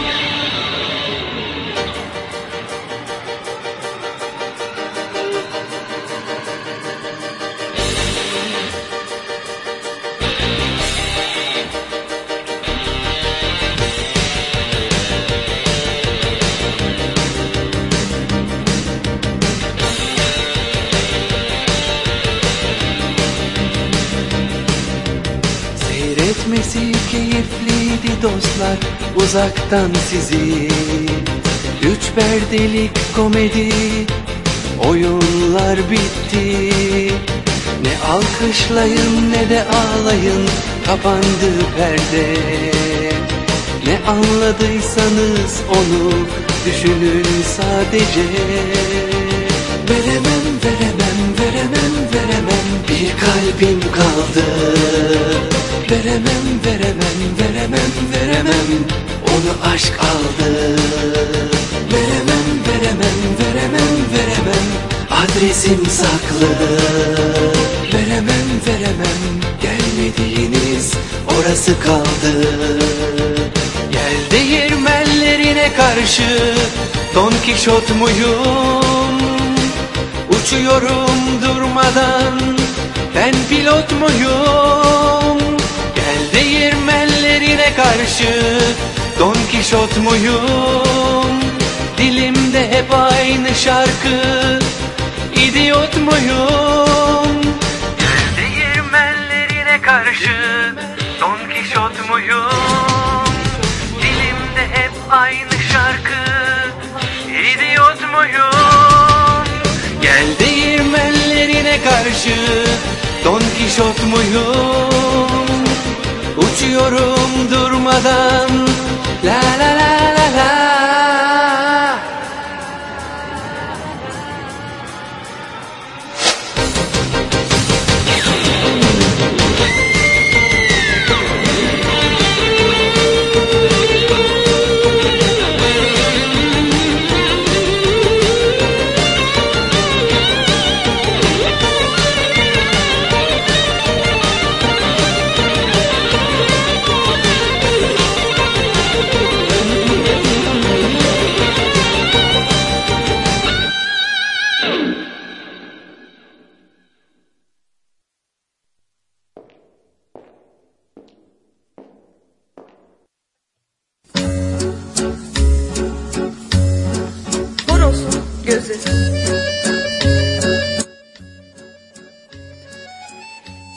sanatseverler tekrar merhaba. İlhan dinledik Don Quixote. Şimdi efendim bu ödüllü yarışmamızı bir kez daha dinleteyim ben size. Önce hediyelerimi bir açıklayayım. Birinci kitabımız Aklından Bir Sayı Tut, John Verdon. Sonra Ayşe Kulün'den iki kitap, Hüzün, Ayşe Kulün ve Hayat adlı kitaplarını vereceğim. Ee, sonra yine Dostoyevski'den Suç ve Ceza'yı, eski bir basımını ve de Küçük Mucizeler Dükkanı Debbie McComber'ın bir kitabını hediye edeceğim size. Ee, henüz doğru cevap gelmedi. Gelen cevapların hepsi yanlış. Zor mu oldu? Ne oldu? Ee, eğer bu kitapları bu hafta veremezsem haftaya devrederiz artık. Bir kez daha dinleteyim. Bu çok ünlü bir sahne. Ee, bir dilenci sahnesi. Bütün ünlülerimizin oynadığı Tarık Akan'ın, Kemal Sunal'ın e, vesairenin oynadığı bir film. Muhtemelen hatırlayacaksınız ama bir kez daha dinleteyim efendim ben size. Buyurun.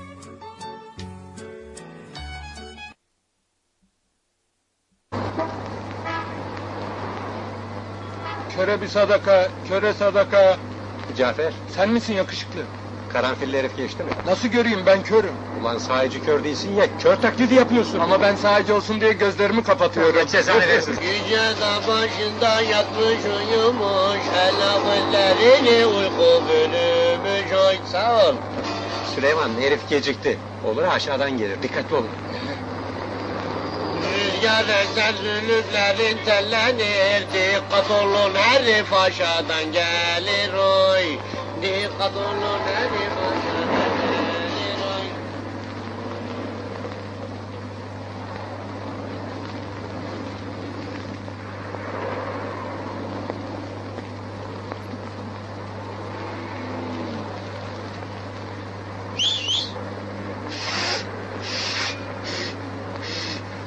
Islık! Islık! Herif geliyor! Aşağıya bakmayın salak salak Yukarıdan geldi bizim dangala koy Yukarıdan geldi bizim dangala koy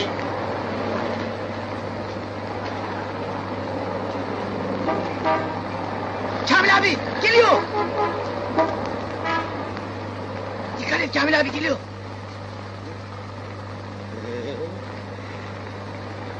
Allah rızası için bir sadaka. Allah rızası için. Hadi, hadi. Ver ver ver.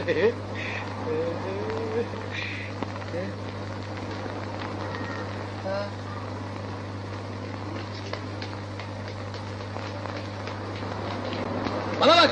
Alay mı ediyorsun sen? Kaç para olan bu? Bir lira. E, yüz bin lirayı bir lira bir lira mı vereceksin Ey be? yüz biri be. Bana bak numara istemez çık paraları. Yaz. Çocuklar.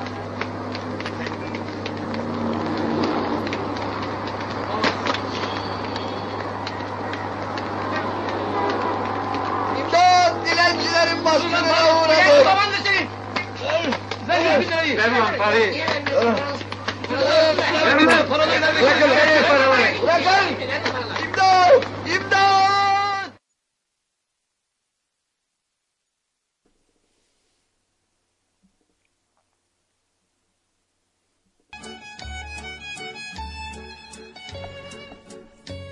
Hala yanlış cevaplar gelmeye devam ediyor.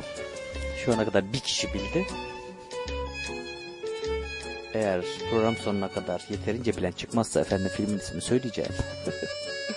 çünkü çünkü niyetim e, yarışma yapmaktan çok kitapların değişimini sağlamak olduğu için yanlış ve doğru cevaplar çok da aslında umurumda değil. Bana ulaşmanız yeterli kitap almanız için. Yanlış da söyleseniz dediğim gibi çok da umursadığım bir durum değil bu. Şimdi 15 dakika sonra e, programın tam sonunda bir kez daha yayınlarım ben bu sahneyi. Bir kez daha hatırlatmak için ondan sonra da cevabı veririm zaten. Ben size Kaçak'tan ayrılık şarkısını dinleteyim şimdi. Müziği bol tutalım yayın bitene kadar. Arkasından da Grup 84 Masum Değiliz'i söylesin efendim. Peşi sıra yine karşınızdayım.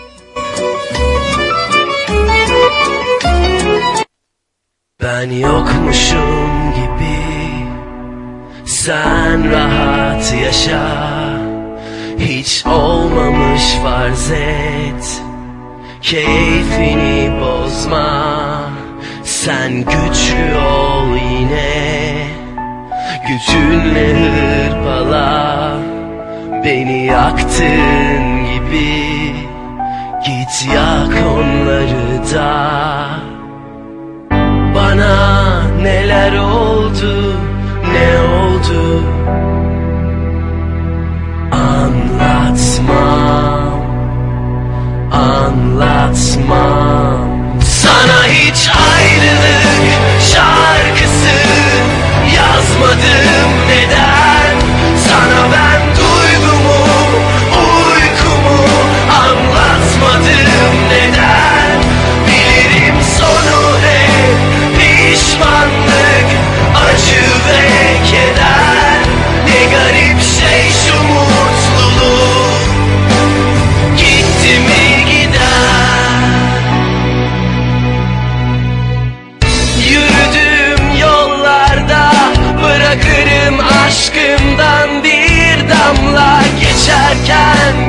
uzanırsın, dokunursun, alırsın Seversin, öpersin beni, farkına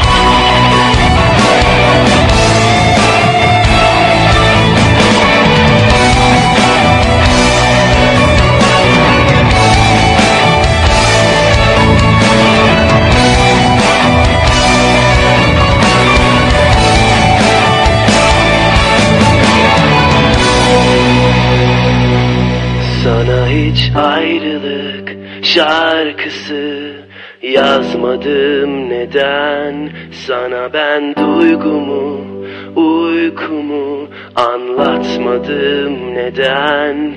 Bilirim sonu hep pişmanlık, acı ve keder. Ne garip şey şu mutluluk. Gitti mi gider? Çağırsan gelmez. Gelse de kalmaz. Kalsa da yetmez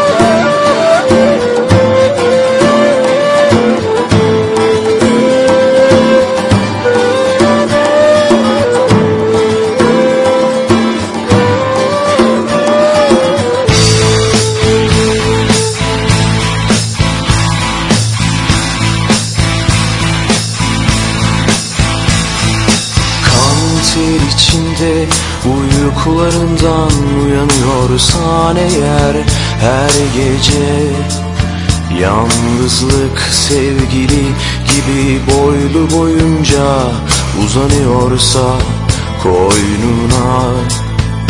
Olur olmaz yere ıslanıyorsa kirpiklerin artık her şeye.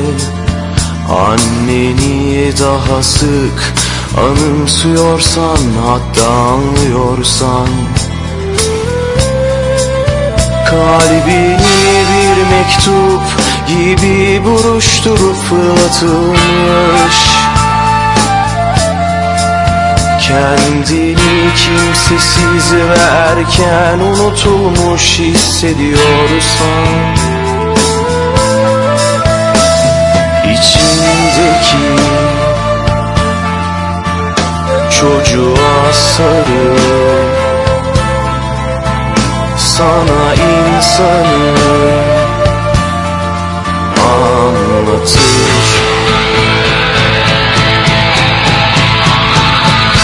Eller günahkar Diller günahkar. Bir çağ yangını bu bütün Dünya günahkar. Eller günahkar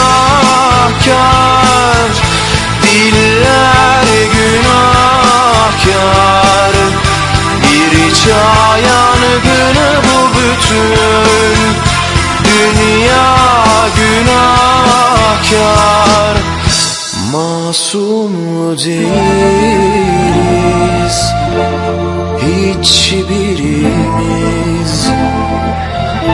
Masum değiliz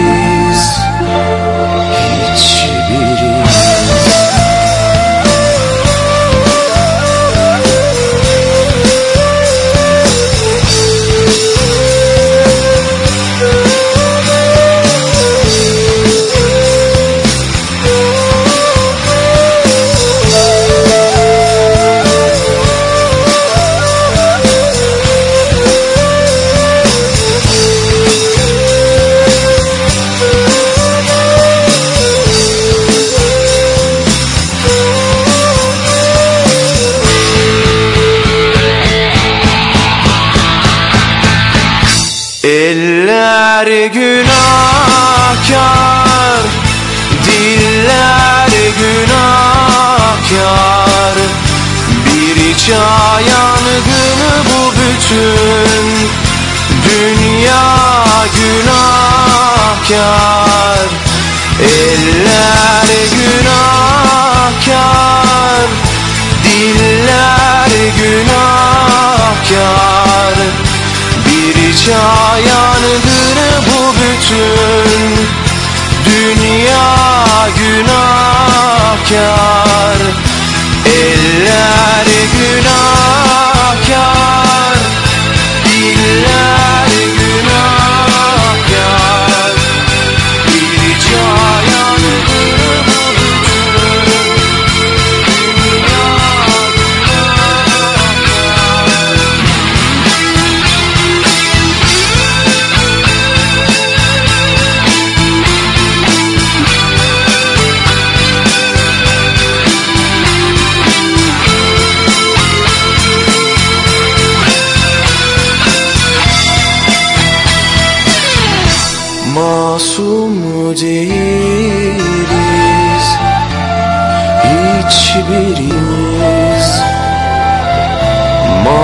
Masum değiliz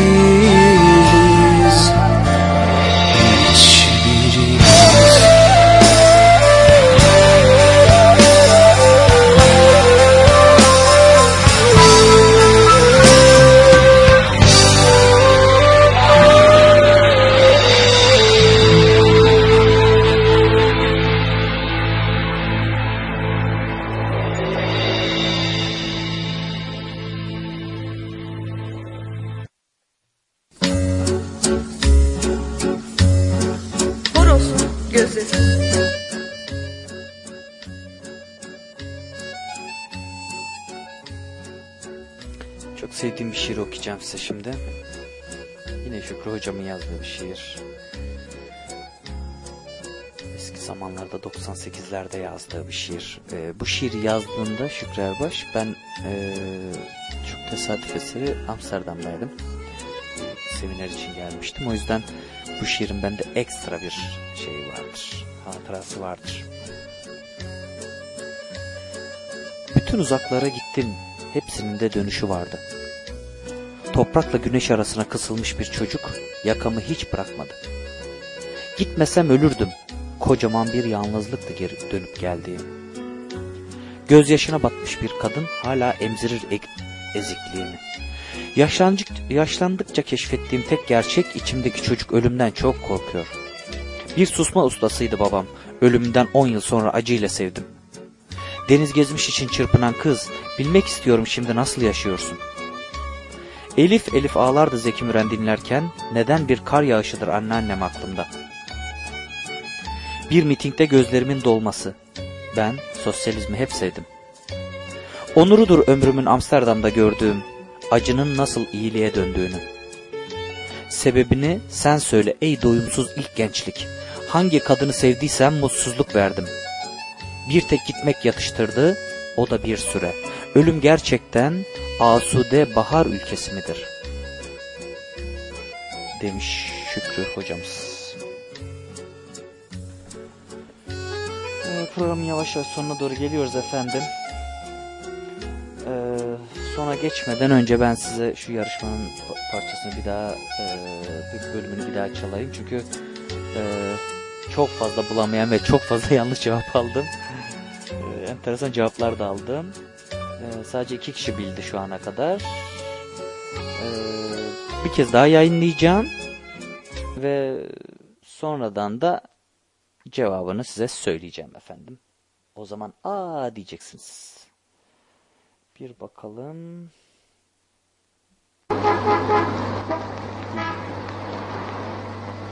Köre bir sadaka, köre sadaka. Cafer, Sen misin yakışıklı? Karanfilli herif geçti mi? Nasıl göreyim ben körüm. Ulan sahici kör değilsin ya, kör taklidi yapıyorsun. Ama ben sadece olsun diye gözlerimi kapatıyorum. Allah cezanı versin. Yüce dağ başında yatmış uyumuş Helal uyku bölümüş oy Sağ ol Süleyman, herif gecikti. Olur aşağıdan gelir, dikkatli olun. Rüzgar eser zülüflerin tellenir Dikkat olun herif aşağıdan gelir oy. Dikkat olun herif aşağıdan gelir oy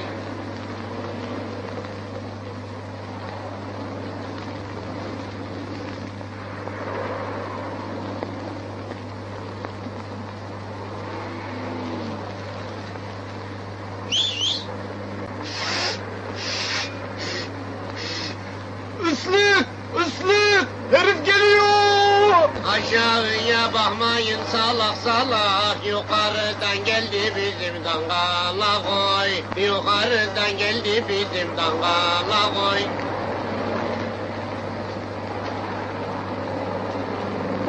şarkılardan bilmeniz lazım Kamil abi aslında ya. geliyor.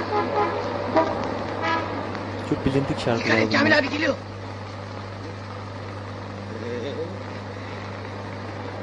Allah rızası için bir sadaka. Allah rızası için. ver ver ver.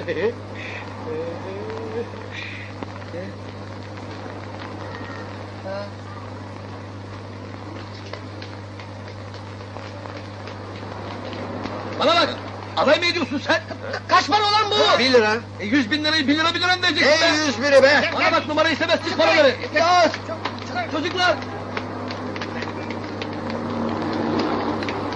Zeki Metin var, Halit Akçatepe var. Ondan sonra Kemal Sunal var. İmdat dilencilerin Harika uğradı. Bir isim daha söyleyeceğim onu söyleyince daha net bileceksiniz. Emel Sayın var.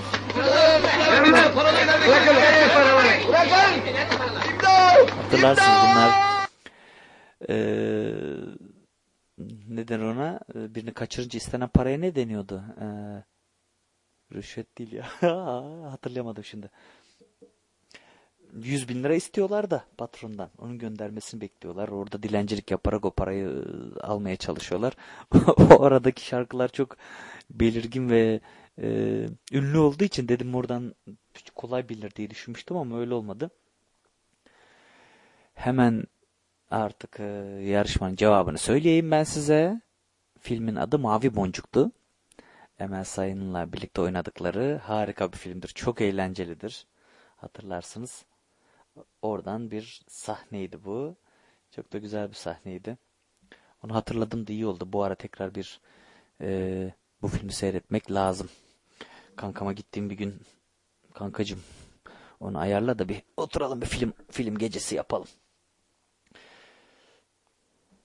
Sevgili sanatseverler programımızın sonuna doğru geldik artık. Ben size son bir şarkı daha çalacağım. Ondan sonra e, buçuğa kadar e, müzik dinlemeye devam edeceğiz. Yine her zaman olduğu gibi. Bir ara 73 kişi- kişiye kadar çıktık.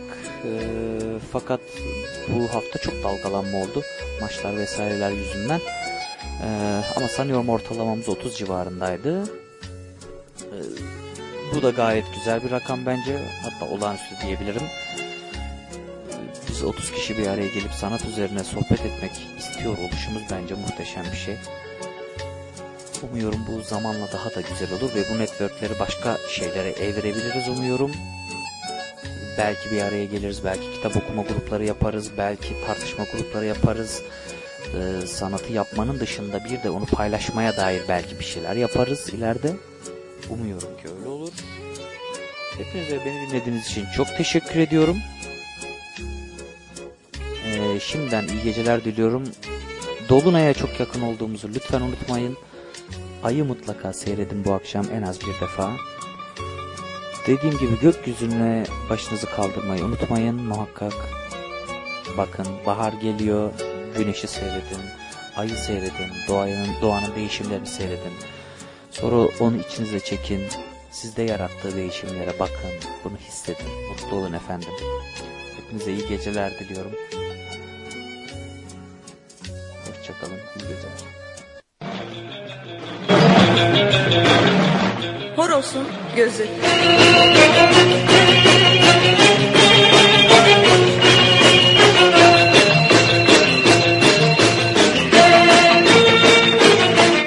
Kültür, Sanat, şiir, felsefe.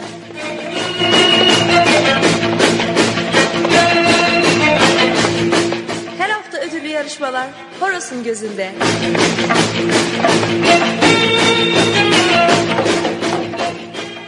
Horos'un gözü.